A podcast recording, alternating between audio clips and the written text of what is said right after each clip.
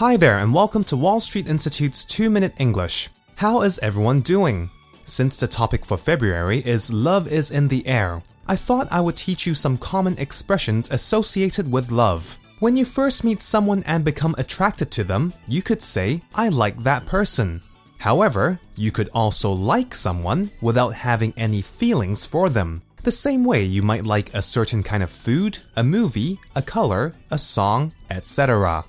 So, if I told you, I like Susan, I could either be attracted to her or I might simply like her because she is a nice person. So, if you want to be more specific about being attracted to someone, you could say, I fancy someone. Fancy is another word for like, and this word is commonly used in British English. A question you could ask with the word fancy would be, Fancy a drink? Which means, would you like a drink? However, when you say that you fancy someone, for example, I fancy that girl, it means you are attracted to or have romantic feelings for that person. So, if you like Susan, you could say, I fancy Susan.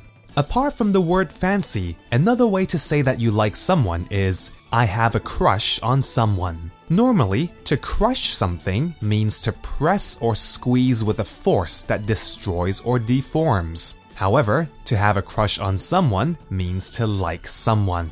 So, if you like Susan, you could say, I have a crush on Susan.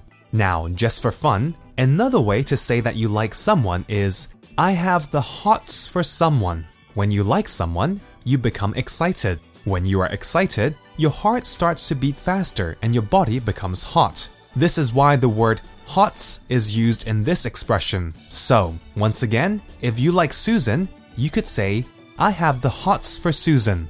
Well, that's all for this week's 2 Minute English. Bye bye.